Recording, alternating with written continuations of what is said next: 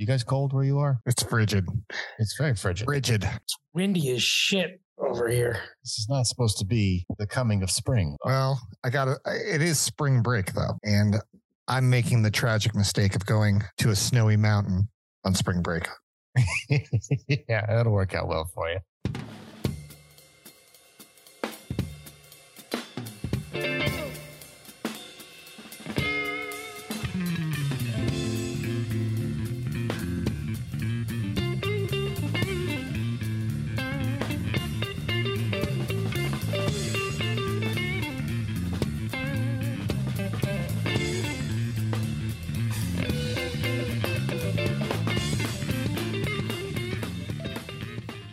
Welcome to the Bottle of Brown podcast.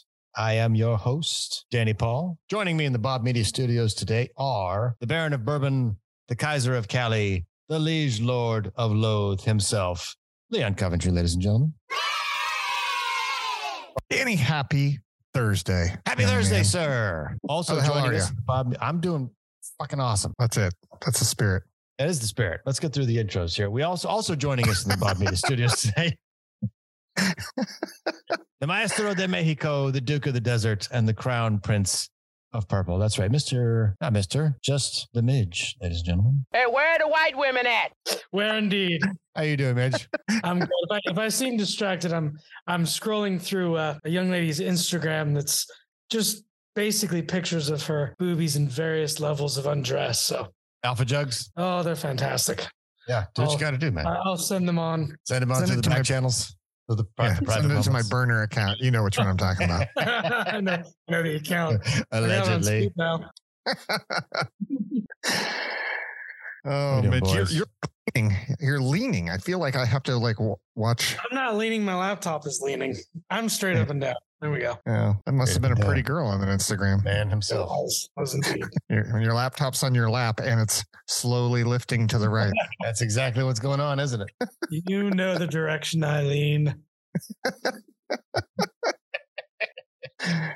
All right, let's get down to brass tacks. What is your brown for tonight, boys? Tonight I am. This is this is. I'm gonna. uh, We get no uh sponsorship money but- from this, but I'm yeah, but- going. I'm going to build this one up. Right. Rod and Hammers cask bourbon.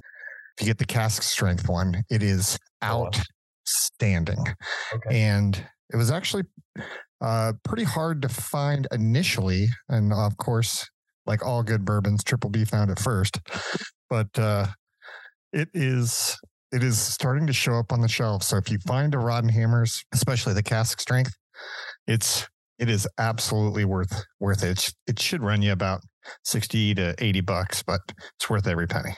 Okay. Rod and hammers. Mm-hmm. How about you, Mitch? What you rocking tonight? I'm back to the old standby, uh, Captain Morgan. I will have I will have some more interesting and new uh, flavors for you next week. I got to tell you, uh, Midge, you're so new to the show that you haven't you haven't developed the addiction that is to come. I already know what's going to happen. You know, it was really cute. when we Coming is an first started. addiction? Yeah, when we first, yeah, well, it is. Danny uh, had you know like two or three scotches in his house. It was cute. And uh, what have you done to yourself now? He's he's out Oh. hunting. He's running to stores. He is a he is a I absolute in, whiskey uh, hunter. I was in Trevor's Market on Wednesday, which is the I saw that. upscale the upscale market in uh, North Scottsdale. There's one in uh, there's one in South Scottsdale, closer to you, Midge. Um, and they have this beautiful clamshell display in the center of the store. And you walk in and you're just enveloped by like 12 feet of all different kinds of brown. And I'm going through and I'm like, all right, so WhistlePig, piggyback, picked clean. Mhm. They had a they had a sign for Weller, picked clean. Sure. They had all the all the all the regular favorites were picked clean. There was one bottle of Buffalo Trace left, and then there was like eight deep of some of these other bottles. And I'm just kind of looking around. A dude comes walking up. He goes, "Can I help you with anything?" I said, "Nope, just looking for unicorns." He goes, "Yep, yep." He says, "What about one of those? There's only two left in the state." And he pointed to a ten thousand dollar bottle of Glen Rotha. I said, "Damn right, sir, but not my mission today." I asked him very politely, Are you out of your fucking mind? If I had ten thousand dollars, I wouldn't be talking to you. I'd be collecting Indian scalps on the moon. Hey, I think maybe we should try an all Harry Caray episode. What do you think? That'd be amazing. Going a while. Danny, what are you drinking tonight? Uh, you'll be maybe less than pleased to know, Leon, that I went back to my beloved Scotia today. I knew you told us you were going to. I am going to because the wheated bourbon quarter is over. It is time to Uh-huh. move on to the next quarter of the year. This is season three. Tonight is episode 78, boys. 70. Oh my! Eight. Be proud. I will make. I'll make a commitment that on eighty, I, I will also have a scotch Be proud of what we've accomplished. just for you. Tonight is a 12 year Glenmorangie.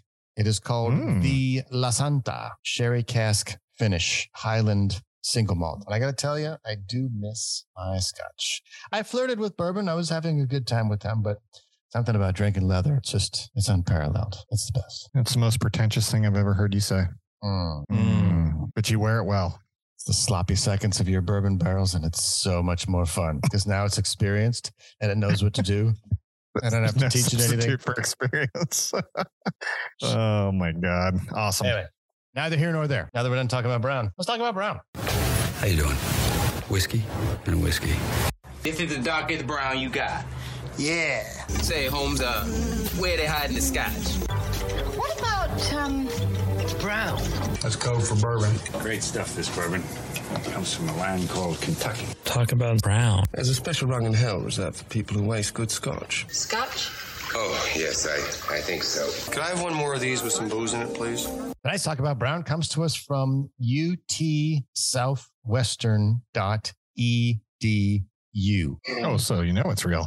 Oh, so you know it's real. Yeah, it had to be. It, medical center. Mhm. those of you new to the show, uh, because I know that our numbers are growing. Welcome. God damn it, welcome. But uh, we post the links to all these stories that we share in the show notes. So go ahead and check it out yourself. Uh, if you want, you can open all these stories and follow along with us while we talk about them. But this is UT Southwestern scientists discover agent that reverses the effects of intoxication. Now we are talking. You don't need to cure cancer if you're doing this. This one's talking. This is, uh, this is the Lord's work. This is the Lord's work. This was dated March 7th, 2023. So this is recent. Hormone called FGF21 speeds recovery from alcohol poisoning in mice, has potential Hmm. to save countless lives, researchers say. Man, you should have had that on stock. A Right, It saved shot my life. of a liver produced Save so hormone called, yeah, well, who knows? A shot of a liver produced hormone called FGF21 sobered up mice that had passed out from alcohol, allowing them to regain consciousness and coordination much faster than those that didn't receive this treatment. UT Southwestern researchers report in a new study. So the UT is University of Texas. The Mhm. findings published in Cell Metabolism Science could lead to effective treatments for acute alcohol intoxication, which is responsible for about 1 million emergency room visits in the US each year, Hmm. or maybe 999,999 because someone didn't go to the emergency ward. I was just gonna say, is that when when your friends care about you and your life, they take you to the ER when you have alcohol poisoning instead of you know letting you throw up inside your own face? Hey, that was entirely your fault. We were Well, obviously, This is I'm just uh, glad I'm here to tell the tale. this was 25 years ago. That's, that's good. No, let's keep bringing it up. Humans have long searched for agents that could reverse drunkenness, and now we have discovered something to achieve this effect that's been in our bodies the whole time. Quoth David Mangelsdorf, great name, PhD, chair and professor of pharmacology, professor of biochemistry at UTSW, and a Howard Hughes Medical Institute investigator. Mm. What about that last accolade just seems kind of off. The dark circles under his eyes are frightening to me. Yeah, that, yeah, maybe, maybe. Anyway, Dr. Yeah. Mangelsdorf, what do you think he does to dwarves? Dr. Mangelsdorf co led the study with his longtime collaborator, Steven Kliewer, PhD, professor of molecular biology and pharmacology, and Mihwa Choi, PhD, and instructor of pharmacology. Dr. Kliewer explained that for thousands of years, humans have attempted to speed up the sobering process after drinking too much alcohol. For example, the ancient Greeks believed that amethyst could protect people from drunkenness, so they drank out of chalices carved from this semi precious stone. But there is no treatment for alcohol intoxication other than removing undigested alcohol by pumping the stomach and preventing people from aspirating their own vomit. Getting Mhm. sober takes time. Uh, over the years, these three colleagues discovered that FGF21 discouraged alcohol drinking in sober mice and encouraged water drinking to prevent dehydration in intoxicated mice.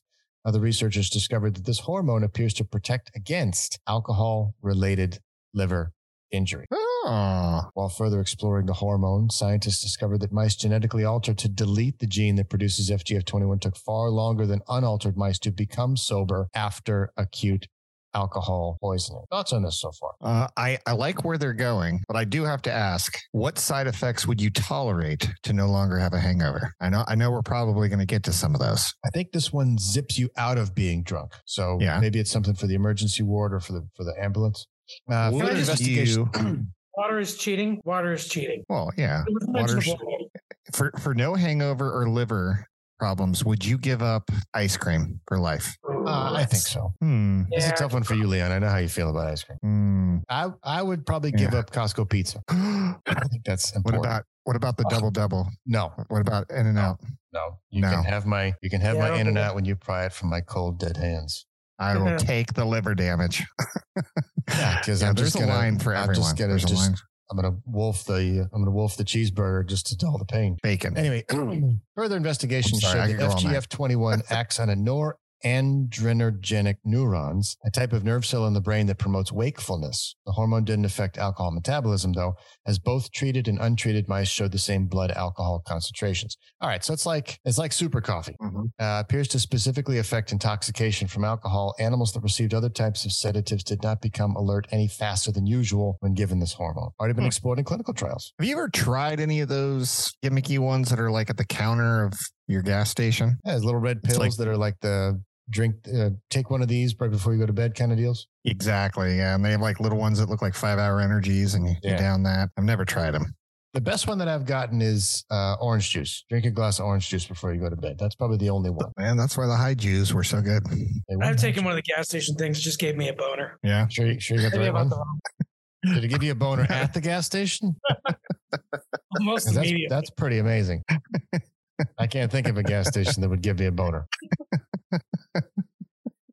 uh, inevitably, there's going to be a disclaimer here. So, we don't want to send the signal that it's okay to get drunk because a drug can undo it, Dr. Kliewer said. But FGF21 may eventually be able to prevent some negative consequences for people incapacitated from alcohol. I hate that bullshit. They listed a number just of hate other that. doctors and scientists and researchers that all a lot of people contributed to this. So this was a big deal. But here's the thing: They're thing. half assing it. Got three three scientists here with a lot of degrees and letters behind their names at the University of Texas going, hey, let's feed mice alcohol science. I think I think the whole uh, you know, we don't want people to think they can take a drug to undo it. That's the whole reason people take drugs, period. Exactly. Always it, they're always taken to undo something. Yeah, I just feel like they need to be shooting for the moon and not be like cautiously. Eh, eh, obviously, they don't want to be sued. That's man. I'm not ready to rant this early in the night, but that this is what this is what our bullshit legal system has done to us. We're so gun shy for greatness. Like, just go, go for it. Don't be afraid of people suing you because they got drunk and thought that they could inject a hormone and save their life. You just go for it. You go for the moon. When the researchers delivered smaller amounts of alcohol more akin to typical human drinking, enough to significantly affect the animal's coordination, the mice that received the FGF21 injections also regained their coordination much faster than those that didn't receive the hormone. Now, what I can see here is don't have one of these at the bar thinking you can drive home. But if you do get into trouble, it would be nice to have one of those bring you back to life shots in the ambulance or in, at the emergency room. Hmm. Yeah. 'Cause The last thing you want This is is to be stuck in the shower with your loser friends and a blanket covered in puke in the trunk for three months. Mm. This is the I, I I had too many drinks. I got home with the girl and uh, can't hardly stand up. A little injection would be pretty handy at that moment. See, it's funny that that's where you went. Oh. I'm back. That's where you went to. I mean, obviously, From the gas station. All, all you can think about is boners tonight. When I was actually thinking, did this actually hurt the mite po- mice population because the ugly mice still went home alone? You're a true humanitarian. That's think our it, al- animal. it also matters if there's a larger she mouse standing in the way of all the good time. 'Cause you always got to oh. send a mouse to, to defeat the blocker, right? yeah, there's always that one mouse. It's like, Yeah, my you friend's gotta got to go home now. Yeah, you got to sacrifice every, a not mouse for every the mouse can blockers. be mini. Like, come on, Mighty Mouse. It's your turn to take one for the team. Go occupy that one. The grenade. Who's jumping on the grenade? Oh man, do you have a do you have a podcast dump button? Because oh, Those tonight the you might need it. Those were the days. Anyway, we're old now. We have a section called adulting, which we'll probably get to later. anyway, that wraps up talking about Brown. Let's get to our top story. News team, assemble! Let's get down, let's get down to business. And I got news for you. Tonight's top story comes to us from the Wall Street Journal. Real fucking news, people. As customers' problems hit a record high, more people seek revenge. Revenge is in quotes. Latest edition of a long running survey finds that the share of customers who say they had a service or product problem has doubled since the 1970s. Shocker. This one ought to get you going here, Leon, because it got me going. So if there's something for the W2F segment, this could double over as the WTF segment because this is fucked up. Americans are encountering more problems with companies' products and services than ever before, and a higher proportion of them are actively seeking revenge for their troubles, a new study found.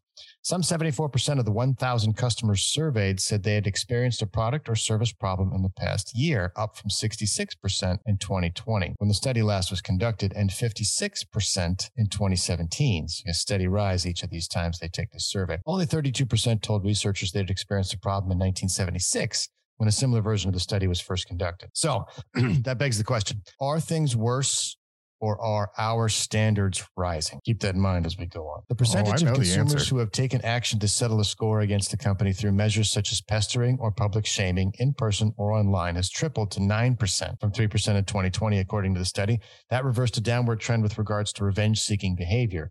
The average percentage of customers seeking revenge between 2003 and 2017 was 17%. It's the idea of if you as a company don't really seem to care, well, then I'm going to take to the streets, said Scott Broetzmann, President, Chief Executive Officer of Customer Care Measurement and Consulting, which conducts the so called National Customer Rage Survey with the W.P. Carey School of Business at Arizona State. The research, which builds on a study first conducted by the White House in 1976, albeit under a different name, found that 32% of complainants posted about their most serious problem on social media, more than double the proportion who did so in the 2020 study. Most people now are using a computer. They're using some form of social media at this point. There's a democratization of complaining. Thoughts on this so far? I think that's exactly what I was going to say before you even said it. It's that I think people are so desensitized to actual human interaction, to this this ability to throw these bombs or these trolls or whatever. You start to get this ridiculous confidence for of being an asshole because you get to do it from afar all the time, uh, and and you counter that with a society that doesn't allow people to kick each other's ass anymore you get this. This is what you get. Like if you were an asshole before, you just get a pop in the nose and be like, maybe I won't be an asshole tomorrow. That's not how it is anymore. It's like, oh well, I just lost my entire livelihood and I've been canceled because I got because I mouthed off. Which got a really funny story for you off off the record. Uh, about one of our I'm gonna, They're you want me to pause the show? uh, you may- you may have Hold to because that's on, pretty I'll- good. Hold on, I'll pause Pretty good show. story. Hold All right. but to piggyback on that, maybe one day we'll we will we'll have some drinks. Oh, good But, story. uh, I think it was a better a better world when people who mouthed off and society, for the most part, agreed. This guy just needs to get his ass kicked and everything will be all right. That was the way the herd corrected the one outlier. Now we can't do that anymore. We have to we have to respect the outlier's needs. And uh, you know, then you get all these people that are having horrible, horrible service experience and and uh, I think it's just it's just a reflection of the direction we're going. The American Customer Satisfaction Index, which analyzes customer satisfaction with more than 400 companies in 47 industries on a scale of 1 to 100, fell to 73 in 2022 from 77 in 2018, the largest decline in the index's 28 year history. Customer satisfaction is improving in some industries, including consumer shipping, athletic shoes, soft drinks, hospitals, online and specialty retailing, but it is declining across fast food, hotel and gas stations, according to the index's latest report. So if you do if you do a correlation through those fast food, hotel, and gas stations, I would imagine you probably have low educated, low income entry level positions, except for maybe the hotel. What do you guys think? Hotel hotel one shocks me to be honest with you, but I think the other two make a lot of sense. I, I can't remember the last time I've I've been in a gas station where I'm like, hmm, that person made me my made my day better. I, I, I wouldn't even know if there was a human at the gas station. I, I get in, I get my gas, and I leave. So, like, are you so angry? there anyway. Really, it's always been horrible. Yeah, 20 bucks Fast on six. Okay. 20 bucks. I'm gone. the latest wave of research found 79% of customers complained about their most serious problem to the company at fault, an increase from 72% in 2020. So that's seven point difference. And 43% said they raised their voice to a customer service representative to show displeasure about their most serious problem, up from 35%. Again, about an eight point slide. Most recent previous time the question was asked on a survey. Consumers said some kinds of companies handle complaints better than others, with sectors including food delivery, package delivery, and banking outperforming categories such as, get this, pay television, air travel, and automotive. Yeah. The three ring hell of poor customer service interaction. Makes a lot of sense. You, you know what I also think is contributing to this customer service is most, I mean, we are remotely dealing with issues now. And the thought, and I maybe they're doing this on purpose, I don't know, but the thought of calling in anywhere, name it, calling in and trying to rectify something, get more clarification on something, you know, look at your bill, you know, as long as it's anything but sales. Once sales is great, they will call you, they will call you Mr. You know, Mr. Coventry, it's been great talking to you. How you, I mean, they're good at it. They want to have a conversation, interaction with you, and it's not scripted. But all these scripted phone tree BS that you have to go through, it, that that experience is so miserable. It's so miserable. Like you call and they're like, yeah, like, okay, what's your phone number? What's your address? Great. And then they pass you to something else. And what's your problem? What's your phone number? What's your address? What's your and then you like like, I've already put this, or given this information like six times on this call. And then they read a script to you. I'm so sorry, blah, blah, blah, blah, blah, over and over. Like you don't, you don't give a shit. I know you don't give a shit. Let's just, let's just get down to the brass tacks here. I'm having this issue. Can you fix this issue? So it, now it's like people that are frustrated, talking to people that are like listening to frustrated people all day long and I think it just rolls on itself. So you, know, you go you go from the automated menu to the automated person, which is yes, like, good, exactly the script they have to read. And I've been part of these these phone um, these these call centers, and that's exactly how it works. It sounds horrible. Somehow, some way, somebody decided we're going to grade you on the way that you deliver the messaging and they feel like that's a great way to deliver the message. And I, I, I had a recent interaction with a smaller company where I called to complain about something, and the person actually answered the phone, listened to what I had to say, and said, "Well, here's what's going on." And I said, "Thank you very much." I'm like, no script. No BS. I was like, that was wonderful. My time was quick. Their time was quick. I don't know who in the world thought writing these scripts is the better way to go, but it's, you just can't trust, I guess, people to make the right decisions, or maybe it's too much money in training. I have no idea. But uh, it's it's all in the name of automation. So the the article goes on, and we're skipping down to the bottom here. Uh, but that strategy is prone to angering customers further. The Rage research found. Respondents named their top customer care frustrations as being forced to listen to long messages before you're permitted to speak to a representative and boom, figuring out how or where to contact the company, which covers the experience of feeling like a company is hiding its phone number. Mm-hmm. At the same time, 25% of respondents said they expected an explanation of why their problem occurred. 24% said they wanted an apology. And 23% said they wanted an assurance that the problem would never happen again. Pretty standard. They said their complaints infrequently got those results. Companies provided explanations in 9% of surveyed cases, apologized in 18, and gave assurances in another 9%. Customer service technology such as artificial intelligence is less likely to be able to deliver that craving for empathy that human agents give. A robot I don't cannot know that, be kind and compassionate. Maybe it's my personality type, but I don't care. I don't give a shit about that. I don't care about the apology. I'm, I'm calling for a resolution. I feel a lot better if I called and you were respectful of my time and your time and you resolved the issue I called about. Even if I was wrong, but at least you clarified it, great. I don't need I don't need the apology because I know it's not sincere. You really don't give a shit. Yeah, I kind of like that too. Just fix it. Just fix so it. So I do. I have employed a technique that I think has worked wonders, and this is anecdotally. I haven't been measuring anything. I have no metrics for this. But if you do get a really great customer service agent and they listen and they seem to care, again, I don't care if they care. If they pretend to care, that's that works wonders because it's believable. But if I have a wonderful customer agent experience, I will often say, "Thank you so much. This experience has been wonderful. You are wonderful."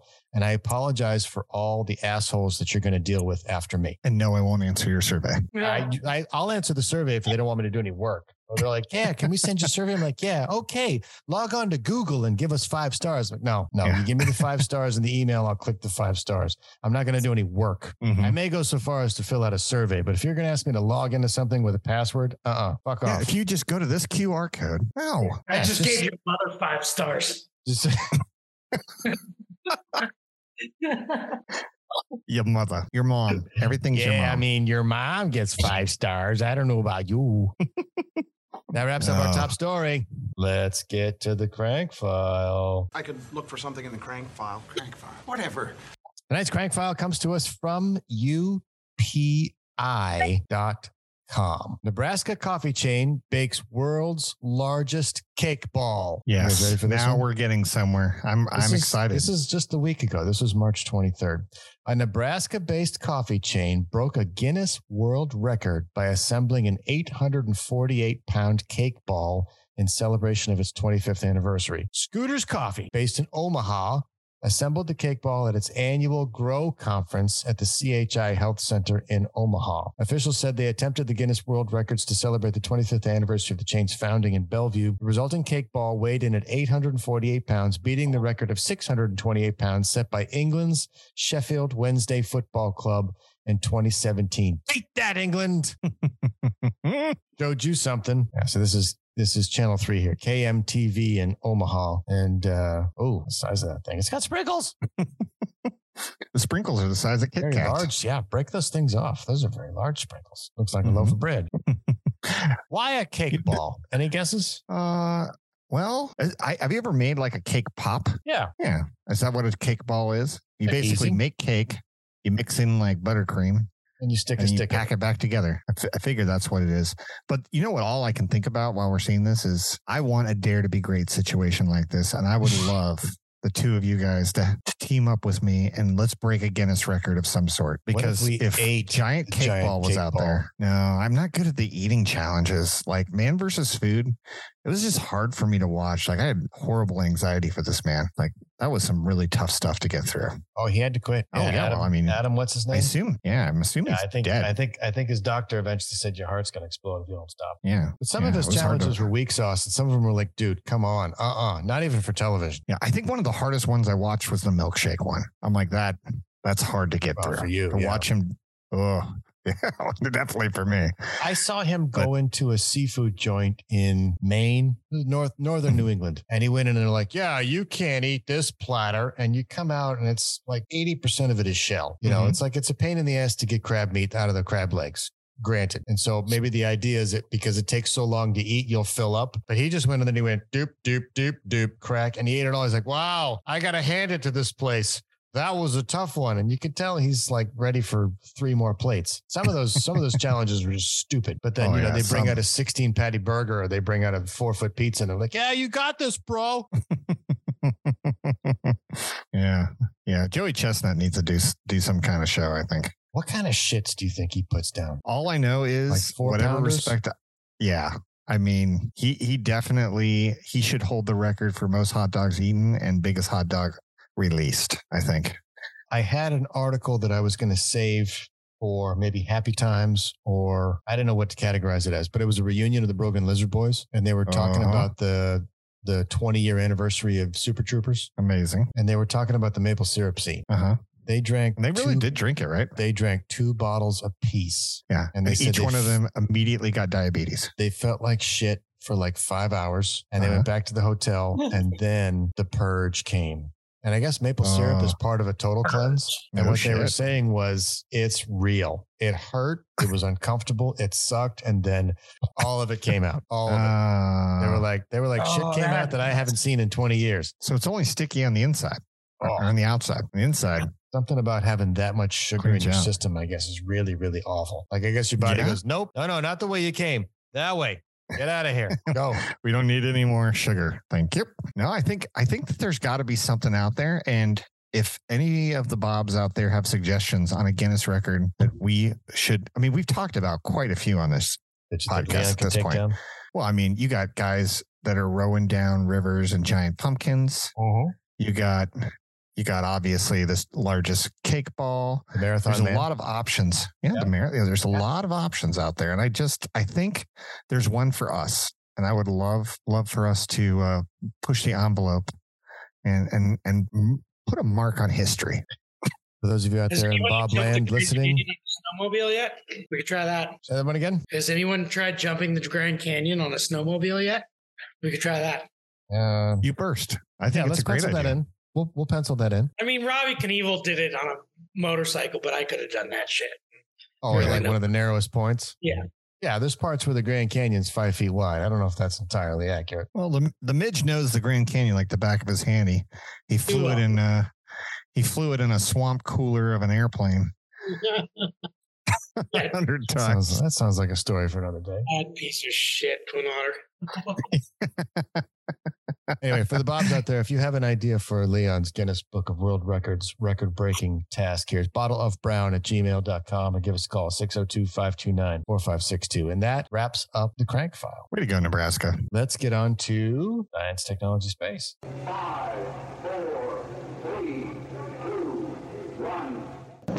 Science isn't about why, it's about why not.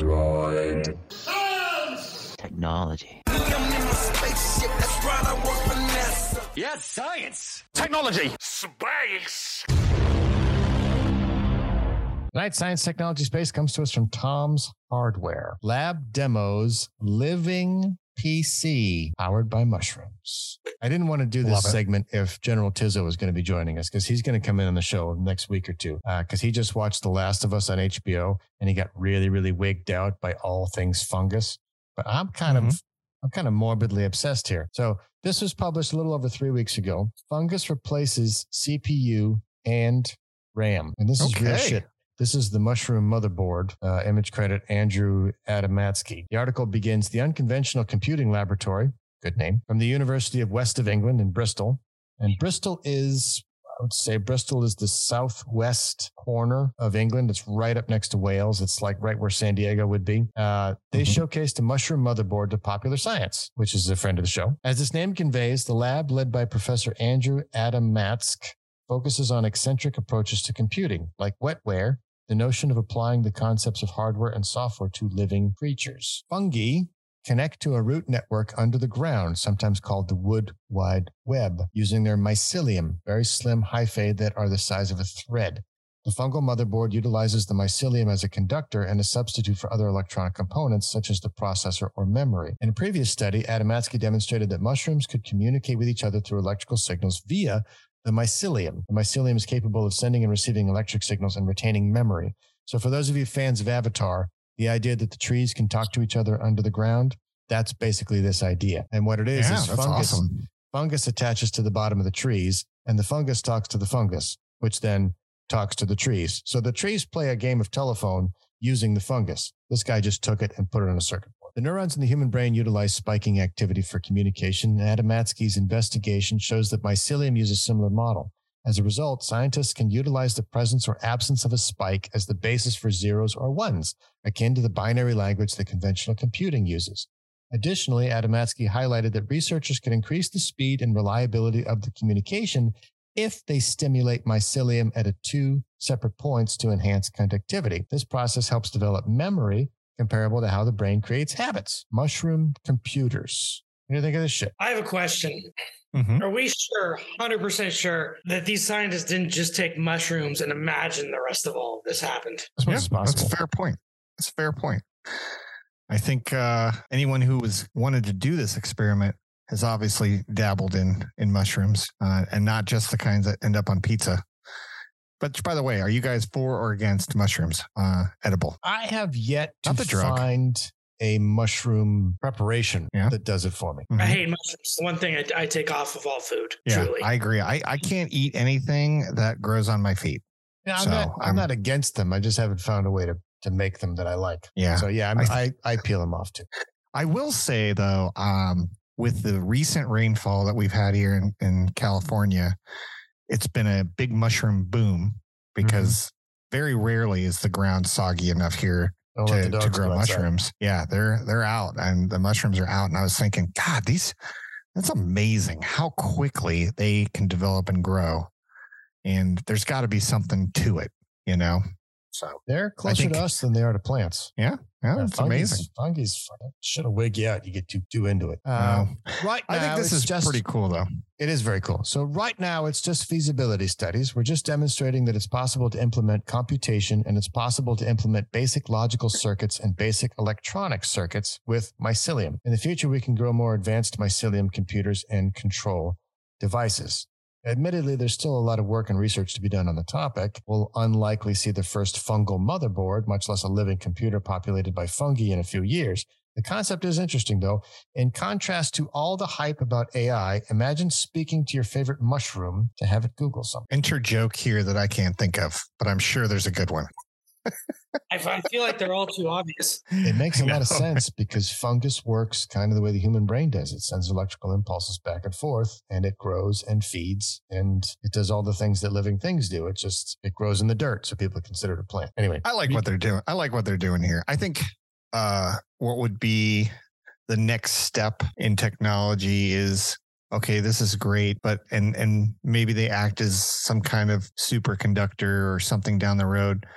But uh, you know, I I- not to be too much of a downer, but I've been recently learning a lot about where we get cobalt from and the horrible the horrors Mhm. of how we're getting that. So can we can we start concentrating on how, how to replace cobalt with with uh, some of these mushrooms, or is there is there another solution there? There's got to be something. Yeah. I bet the moon is made of cobalt. We need to go up there and get it. the irony of something called a rare earth mineral is that we have plenty of it. It's not rare at all. Mm-hmm. Anyway, that wraps up science, technology, space. Leon, you you you angry about something? Do you I am angry. do you want to do you want to say something? Because it's time for Leon Loebs. So far, Danny, I haven't heard a single logical reason. No, no, don't accept this. It's frustrating. And we haven't cured cancer. We have not cured cancer. I don't know the answer. I'm just ranting about it. Leon, floor is yours. This is again one of those things that I can't help but say I don't know the answer. I really don't. Sorry, don't know the answer, but I have to rant about it. At what point do we have to stand up for ourselves in this world and say, You're a snowflake, and I'm sick of changing all of my behavior to make you feel better about it? Don't, I mean, we've talked about it in the past, and I can't help at this point but constantly wrap my head around why we are spending so much time trying to teach the masses. And I do believe the masses are usually not the ones that are offended to say, act, and treat what's been the norm differently. And I'm really tiptoeing here because I'm not trying to make this a political conversation because it goes on both sides of the aisle. But I feel like no matter what you say, no matter what you do, people have been so offended. And the other day, I was just randomly standing in in line for a uh, just to pick up lunch, and the person in front of me said something like, I don't, I don't even know what they said, but apparently it offended the person behind them. Like, well, you know, not all people are like that, and I'm like, whoa. The person felt so offended that they had to stand up for themselves and say, What you said really offended me.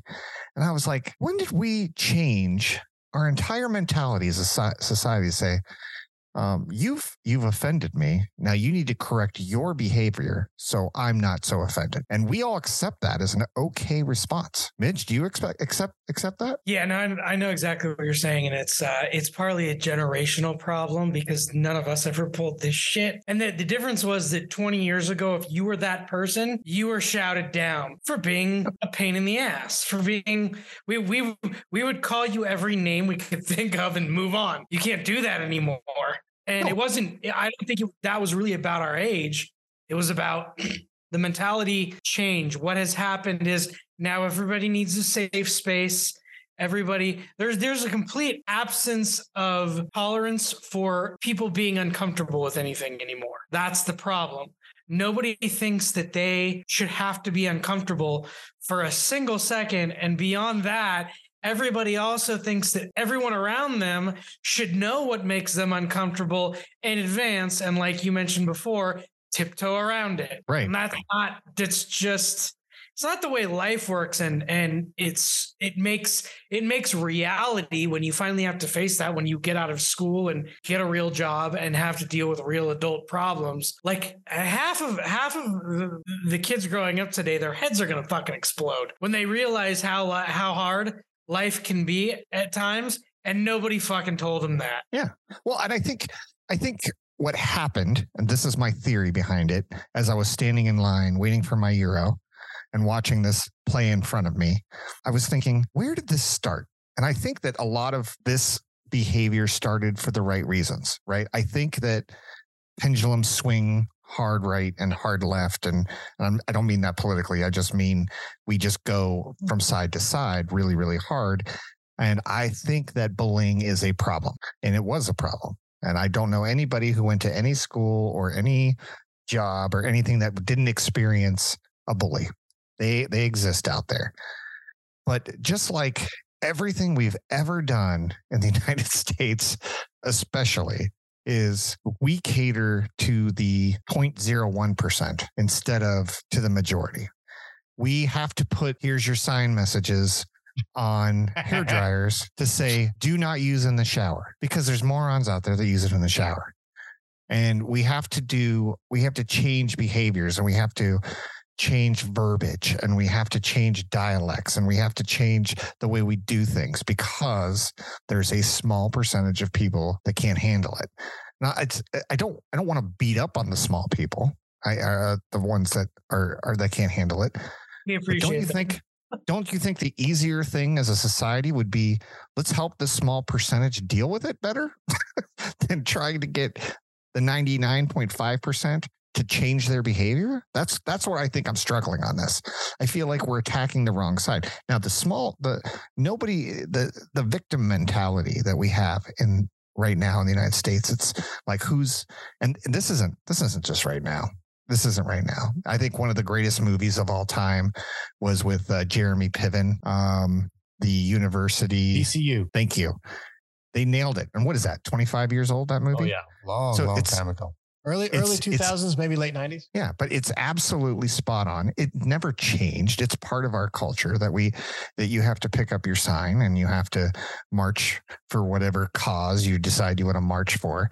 But the problem is that the ones that don't really make a lot of sense to march for are washing out the ones that we should be talking about. And it's become noise. Everybody's problems are just noise now. I call it I call it the Trump effect.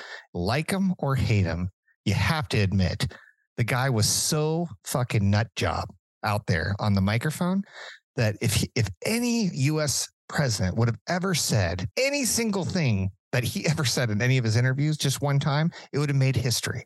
But he did it so often, it just became noise. You can't even remember the last stupid thing he said because he said a new stupid thing now. Um, and I'm not I'm not ripping on Trump, but I do think that was a strategy that really really worked, and I think that's something that we're dealing with now.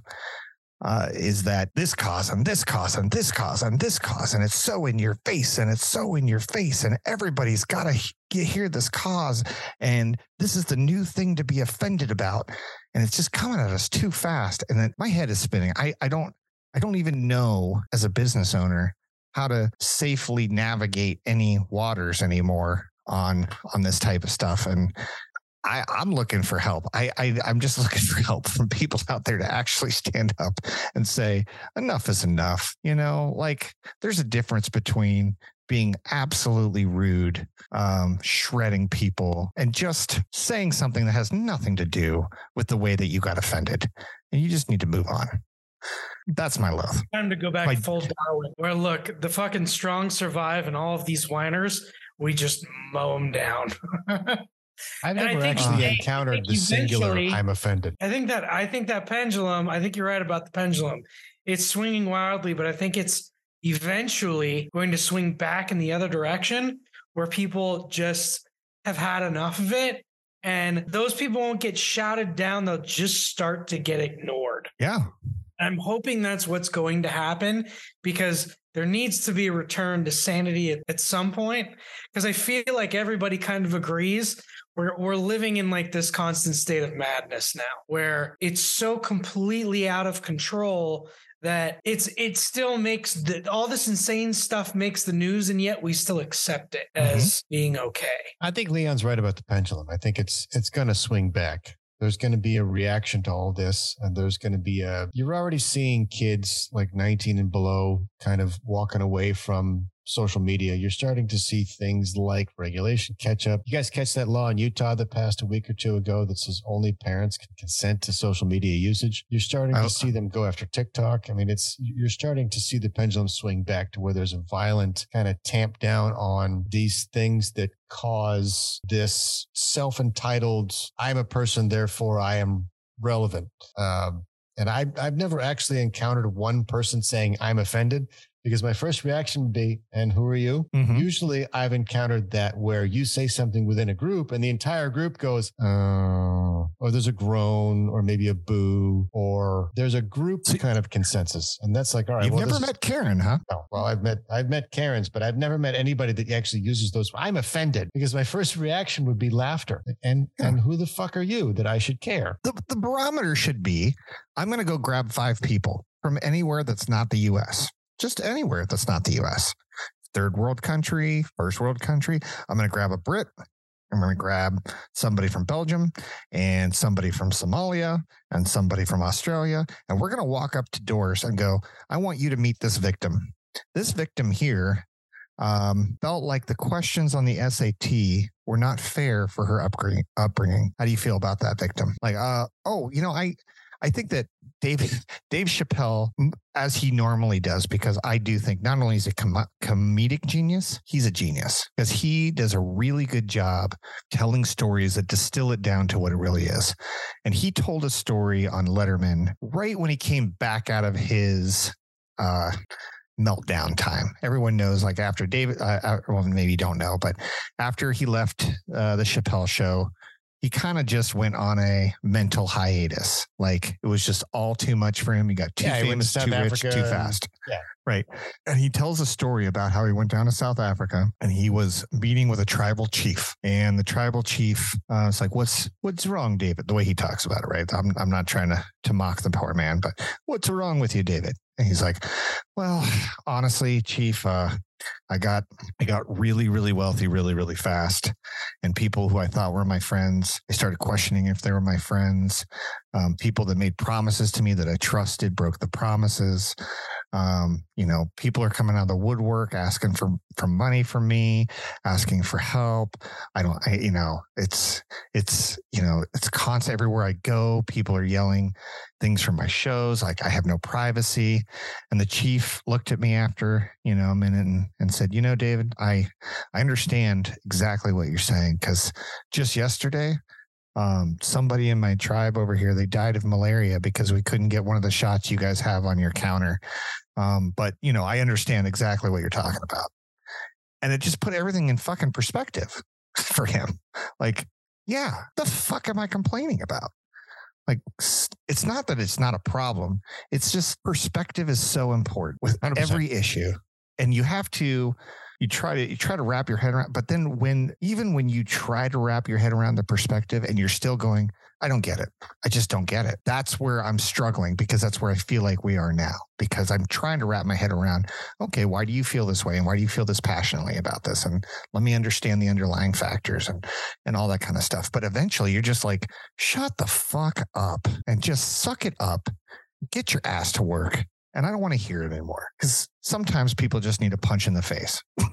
that's that's all I gotta say. Sometimes looks like, it looks like Todd Galecka came up with the solution to your problem. I can't wait for you to edit this show later, Danny. Ah. nice load, Leah. No, I like it wasn't. Kind of your jib, sir. Pissed off. People suck. I guess is what I'm trying to say. No, Excellent. Excellent load. Stop being bitch. Come on. I think the best way to come off a loathe is to turn it around, find something happy to end on. Let's get to our final segment Happy Times.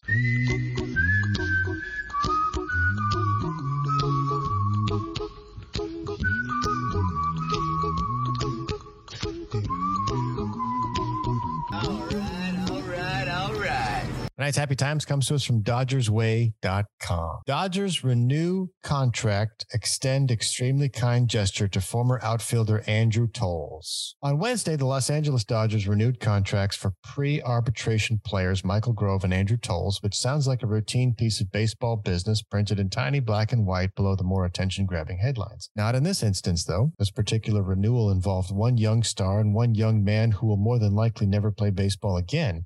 But in this often cruel business, that hasn't stopped the Dodgers from paying attention to him and sending love his way. The 30 year old Toles was a core playoff starter in 2016, batted 462 in an NLCS where the Cubs' first World Series appearance in decades ultimately dominated the narrative. In 2017, he hit 271 with five home runs in 31 games. Even then, it was likely he was battling unseen demons, which can affect anyone from your happiest friends to someone performing exceptionally on a national stage. Toles tore his ACL May 9, 2017, and was unable to recover his budding power stroke when he returned healthy for the 2018 season, physically healthy, that is. He failed to report to spring training on time in 2019, ultimately leaving the team. The year prior, unbeknownst to anyone, he'd been diagnosed with bipolar disorder and schizophrenia and opted to spend time with his family rather than try to rehabilitate his injuries and find his stroke. Since then, things have only gone further downhill. Toles was arrested in 2020 for sleeping behind a Florida airport and continues to battle his issues far away from the spotlight. But the Dodgers have not let him go. Oh. Last year, they renewed his contract so he could maintain access to mental health services. And on Wednesday, they did it again for another reason. In a tweet, Mike Bates said, Baseball is often a cold, uncaring business. It releases young players back into the wild with little support to find their way.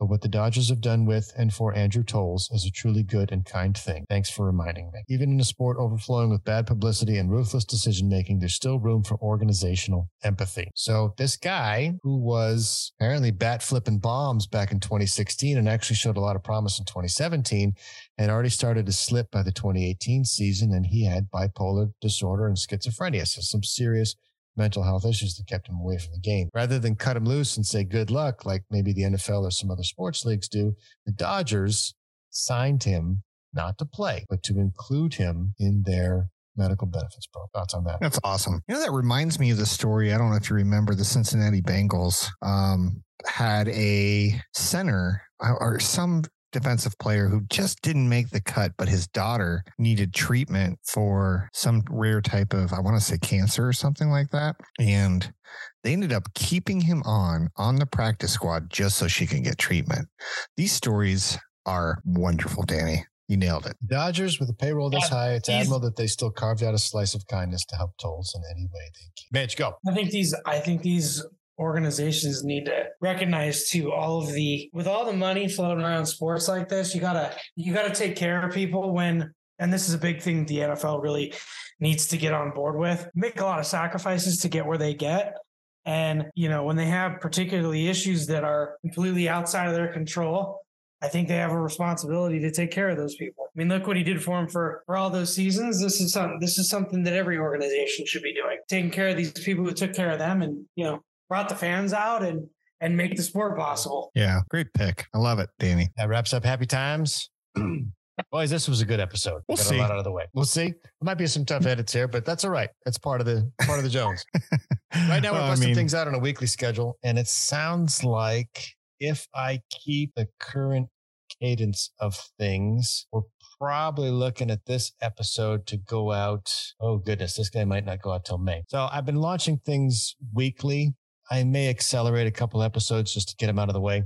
And then Pick we'll up the try pace, and do man. these Pick up the on pace. a, we'll try and do these on a weekly cadence here because this is episode 78. And then uh, Leon has promised me that episode 80, he will have some scotch with me, which I'm very much looking forward to. Very exciting. Anyway, welcome Yes. to a lovely spring, boys. It's time for the sun to stay out longer, things to get a little bit warmer, and it's time to start thinking about playing more golf. That's what I say. Mm, Hell yeah. I'm down. That's our show. You can email us at bottleofbrown at gmail.com. Give us a call, 602 529 4562. Leave a message for Danny, Leon, the Mij, or Mr. Jones, any of our special guests. We want to hear from you. Give us ideas to talk about or refute anything we say on the show if you're a Bob out there with expertise. If you like the show, please like, follow, subscribe, share with a friend. We are wherever you get your podcasts. And if you have a place that you have podcasts that you cannot get Bottle of Brown, see above bottle of brown at gmail.com, 602 529 4562. Share a drink with us next episode, please. We would love for you to join us. Same brown time, same brown channel. Bottleofbrown.com. This